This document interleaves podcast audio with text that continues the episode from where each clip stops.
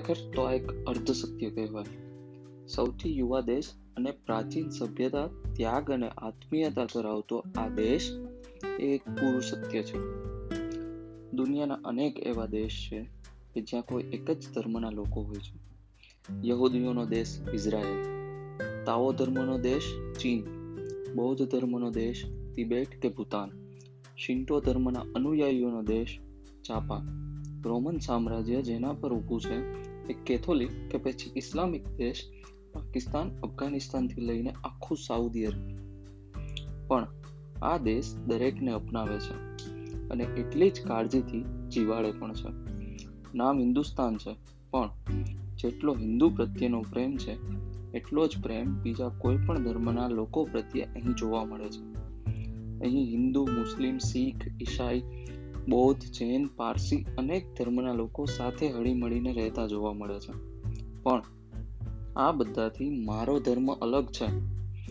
હું મંદિરમાં જેટલી શ્રદ્ધાથી નમું છું, એટલી જ આસ્થાથી મસ્જિદમાં જાઉં છું. ને ગુરુદ્વારા કે ચર્ચમાં જવું પણ એટલું જ ગમે છે. અને છતાં પણ હું જડવાદી વિચારોથી ક્યાંય દૂર નાસ્તિક છું, એટલે જ મારો ધર્મ કંઈક અલગ છે. મારો ધર્મ મને આપતા શીખવાડે છે, કાપતા નહીં. સત્યમેવ જયતે મારું ધાર્મિક સૂત્ર છે અને ગીતા, કુરાન કે બાઇબલમાંથી સત્ય સ્વીકારી અત્યારની પરિસ્થિતિને અનુકૂળ બની, બધાને મદદગાર થાય એવા પ્રયત્નો કરવા માટે મારો ધર્મ મને પ્રેરે છે. સર્વધર્મ સંભાવ એ માણસાઈની એક આગવી વિશેષતા છે. બધા જ ધર્મો પ્રત્યે આપણે સહિષ્ણુતા બતાવી તેમનો સ્વીકાર કરતા શીખવાનું છે. દુનિયામાં આ સર્વધર્મના સિદ્ધાંતને સ્વીકારવામાં આવે તો ધર્મના નામે થતા આતંક અને યુદ્ધ અટકી જાય અને લોકો શાંતિપૂર્ણ રીતે જીવી શકે. પણ જ્યારે કોઈ ધર્મ બદલે તો એ ખોટું કહેવાય. અરે, નામમાં પણ ધર્મનો રંગ હોય છે. લોકોનું માનવું છે કે જો વ્યક્તિ ધર્મ બદલે તો તે પોતાની સંસ્કૃતિ છોડી દે છે. ધર્મનો પાયો હચમચી જાય છે. પરિવારનું નાક કપાય છે. એટલે કુટુંબ અને સમાજ એ વ્યક્તિ સાથેનો રિશ્તો તોડી નાખે છે. શું ધર્મનો પાયો કે સંસ્કૃતિ કોઈ એક વ્યક્તિ પર આધારિત હોય એટલી નબળી કે તકલાદી છે? ધર્મની રૂઢિચુસ્તતાને લીધે જ માણસ આટલો ઘાતકી બને છે અને હિંસા તરફ વળે છે. હાલમાં કેટલાકના એવા આક્ષેપો છે કે પોલીસ કે તંત્ર અમારી કોમ કે જાતિના છોકરાઓને જ મારે છે. તો શું કોઈના ચહેરા પર પોતાની જાતિ કે કોમ લખેલી હોય છે? અને જો જવાબ હા હોય, તો એ લખતા પણ ધર્મએ જ શીખવાડ્યું છે. કપાળ પરના ટીલા ટપકા, દાઢી મૂછ, ટોપી કે કપડાનો કલર નક્કી કરે કે આપણો ધર્મ શું? અને એ પણ નક્કી જ છે કે આ લોકડાઉનમાં કાયદાનું ઉલ્લંઘન કરીને બહાર પણ એ જ નીકળ્યા છે, તો માર પણ એ જ ખાવાના. મેં તો નજર સમક્ષ કોઈ નેતા કે વક્તાર વ્યક્તિઓની ભલામણથી નીકળેલ બિલ કાયદેસરના બહાર ફરવાના પાસ પોલીસને બતાવતા કે એકસો ચુમ્માલીસની કલમ પોલીસવાળાને સમજાવતા વ્યક્તિઓને પણ જોયા છે. ત્યારે કદાચ કાનૂનના હાથ બંધાયેલ અથવા તો કોઈ રાજકારણીઓના પ્રેશરના લીધે ચૂપચાપ સાંભળી લે.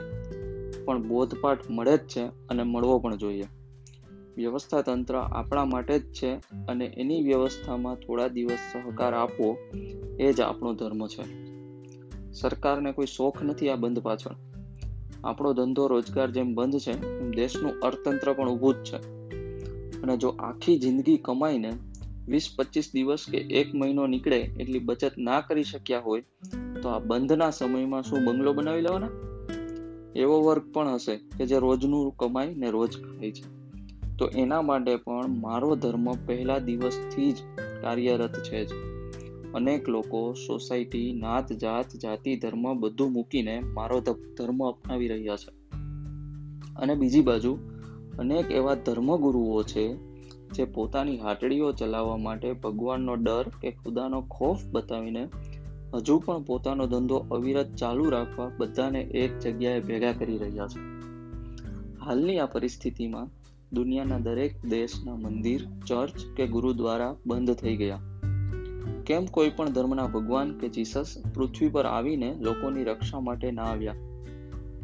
અને હજુ પણ જેવા વાહિયાત વિચારોમાં જીવતા હોય અને એવી ભ્રમણામાં હોય કે આ બધું ભગવાન કે ખુદાએ જ કરાવેલ છે અને કોઈ ચોક્કસ ધર્મ કે જાતિના લોકોને કશું જ નહીં થાય, તો હજી પણ પૂરતો સમય છે, ચેતી જાઓ.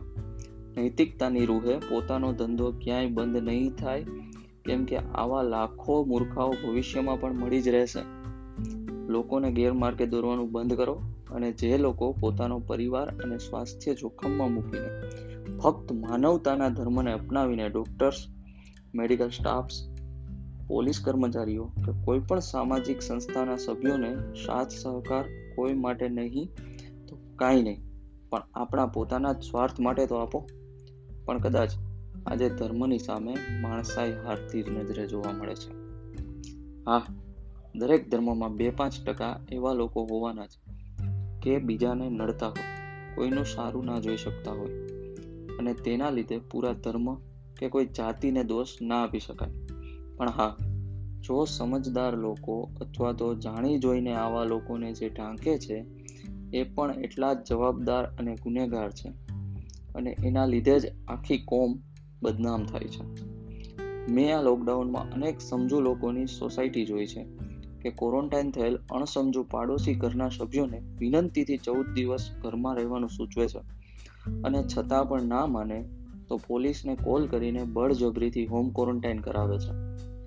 જ્યારે બીજી બાજુ એવી પણ છે કે શેરીની બંને બાજુ પતરાની આડસમાં આખો દિવસ કોઈ પણ પ્રિકોશન્સ વિના ખુલ્લેઆમ ફરે છે. બાળકો એકસાથે રમતા જોવા મળે કે મહિલાઓ ટોળા વળીને બેસેલી જોવા મળે. પોલીસ વાન આડસ દૂર કરીને આવે ત્યાં સુધીમાં બધા વિખાઈ જાય અને જેવી પોલીસ જાય એટલે હતું એ જ વાતાવરણ. લોકોને પોલીસના મારનો ડર છે. પણ મોતનો નહીં. હશે? દરેકની સોચ અલગ અને વિચારધારા અલગ. આમ પણ આ દેશમાં લોકશાહી જ છે ને? દેશના સર્વોચ્ચ વ્યક્તિ વડાપ્રધાન શ્રીના કાર્ટૂન કે ફની વીડિયો બનાવી શકવા સુધીની વ્યક્તિ અને વિચાર સ્વાતંત્ર્ય બીજે ક્યાં મળે સાહેબ? પહેલા જ કીધું ને, ત્યાગ, બલિદાન, આત્મીયતા, સંસ્કાર અને ભવ્ય સાંસ્કૃતિક વારસો ધરાવતો આ દેશ છે. કોઈ પણ ધર્મ પોતાના ધાર્મિક સ્થાન બંધ કરીને લોકોને એકઠા થતા બંધ કરે, તો કોઈ ધર્મ ઈશ્વરની બંદગી કરવા માટે હજારોની જમાત એકઠી કરે. હું કોઈ ધર્મ કે પક્ષની તરફેણ કે વિરોધમાં બિલકુલ નથી. તમારી વિચારધારા મુજબ જેમ તમે ભેગા થયા, એમ હું પણ અહીં મારી વિચારધારા પ્રગટ કરું છું. પૂરી કોમને બદનામ કરવી કે બદનામ થતા બચાવવી, એ પણ મારા મત મુજબ એ કોમના લોકોના હાથમાં જ હોય છે. કદાચ બે પાંચ ટકાને લીધે બદનામી મળે છે? તો બાકીના લોકો તો સ્વચ્છતા હાઇજીન સોશિયલ ડિસ્ટન્સિંગ કે રોગની ભયાનકતા સમજીને ઘરે રહીએ. બાકી બીજાના અહિત, બીજાના અહિતના વિચારમાં પહેલા આપણું, આપણા ઘરના સ્વજનનું, બાળકોનું હિત વિચારીએ. માણસ માણસને કામ નહીં આવે તો કોણ આવશે? માણસ કે જે દુનિયા પરનું સૌથી બુદ્ધિશાળી પ્રાણી માનવામાં આવે છે. એ જો કુદરતનો ખ્યાલ નહીં કરે તો માણસે પણ અહીં જ ભોગવવાનું છે. એક્ઝામ્પલ સામે જ છે કે કોરોના કોઈની પણ જાતિ કે ધર્મ પૂછ્યા વગર કોઈ પણ વ્યક્તિને આ રોગનો ભોગ બનાવે છે. અને એમાંથી ઉગારવા કોઈ દોરા ધાગા અંધશ્રદ્ધા કે કોઈ ભગવાન જીસસ કે અલ્લાહ નથી આવવાના કે નથી આવ્યા. કામ આવે છે તો ફક્ત અને ફક્ત મારા ધર્મનો ભગવાન, ડોક્ટર. આજની ટેકનોલોજી વિસ્તરતું વિજ્ઞાન. જરૂર નથી કે દરેકને મદદરૂપ થઈ શકીએ. પણ કોઈને નડતર રૂપ ના થવું એ પણ એક મદદ જ છે અને માણસાઈ પણ. ટિકિટ લીધા પછીનો વધતો એક રૂપિયો યાદ કરીને કંડક્ટર આપે ને, એ છે માણસાઈ. ટ્રી પ્લાન્ટેશન માટે વર્ષમાં એકવાર ફોટો પડાવવા ખાતર હાજર રહેવા કરતા વ્યક્તિ જ્યારે પોતાના ઘર કે ઓફિસ છોડતા પહેલા લાઇટ પંખો બંધ કરે ને, એ છે માણસાઈ. જળ એ જીવન છે. પાણી બચાવો, પાણી તમને બચાવશે. આવું બધા નાનપણમાં ટૂંકનોંધ લખીને પાંચમાંથી પાંચ માર્ક્સ લાવેલા. પણ દરેક વખતે જરૂર પૂરતું જ પાણી વાપરે અને નળ બંધ થયો કે નહીં, એની ખાતરી કરે એ માણસાઈ છે.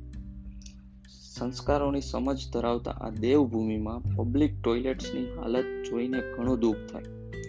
પણ એવા સમયે જો કોઈ માતા કે કોઈ પિતા પોતાના સંતાનને જાતે ટોયલેટ ક્લીન કરતા કે એટલીસ્ટ ટોયલેટ યુઝ કરવાની સાચી પદ્ધતિ શીખવાડી ફ્લશિંગ સંસ્કાર આપે ને તો એ માણસાય છે. જ્યારે કોઈ અધિકારી પોતાની ઓફિસના રામુ કાકાને જમવાનું ઓફર કરે અથવા એમના ટિફિનની વાનગી ચાખે, ત્યારે જે રામુ કાકાને સારું લાગે ને, એ માણસાઈ છે. ડોક્ટર ગરીબ દર્દીના પૈસા જતા કરે ને, એ માણસાઈ છે. ક્યારેક કોઈ પોતાના ચોકીદારને વધ્યું ઘટ્યું નહીં પણ તાજું બનેલું જમવાનું આપે. અથવા પોતાના ડ્રાઈવરને પણ પોતે જે હોટેલમાં જમે, એ જ હોટેલમાં જમાડે એ માણસાઈ છે. ક્યારેક ખરા તડકામાં ઘેર હોમ ડિલિવરી ડિલિવરી કરવા આવેલ છોકરાને કોઈ પાણી પીવડાવે. રસ્તા પર બેસી ફ્રૂટ કે શાકભાજી વેચતા ગરીબ સાથે માથાકૂટ કરવાને બદલે બે રૂપિયા જતા કરે ચાલીને જતા વ્યક્તિને કોઈ લિફ્ટ આપે, તહેવાર હોય તો કામવાળીને સરપ્રાઈઝ છૂટી આપી દે, અથવા એના ઘરે સારી મીઠાઈ મોકલાવે. કે રસ્તા પર વાહન ચલાવતી વખતે આપણી ભૂલ હોય તો પણ સ્મિત કરીને જતું કરે ને, એ છે માણસાઈ. અને એમ તો આપણી ઈગુડી બહુ જલ્દી હર્ટ થઈ જાય છે. આપણને ખોટું લાગી જતા બહુ વાર નથી લાગતી. પણ ક્યારેક કોઈને આવા સાચા પણ લાગી જાય ને, તો એ માણસાઈ છે. એટલે જ મારો ધર્મ માણસાઈનો છે અને મને માણસાઈ શીખવાડે છે.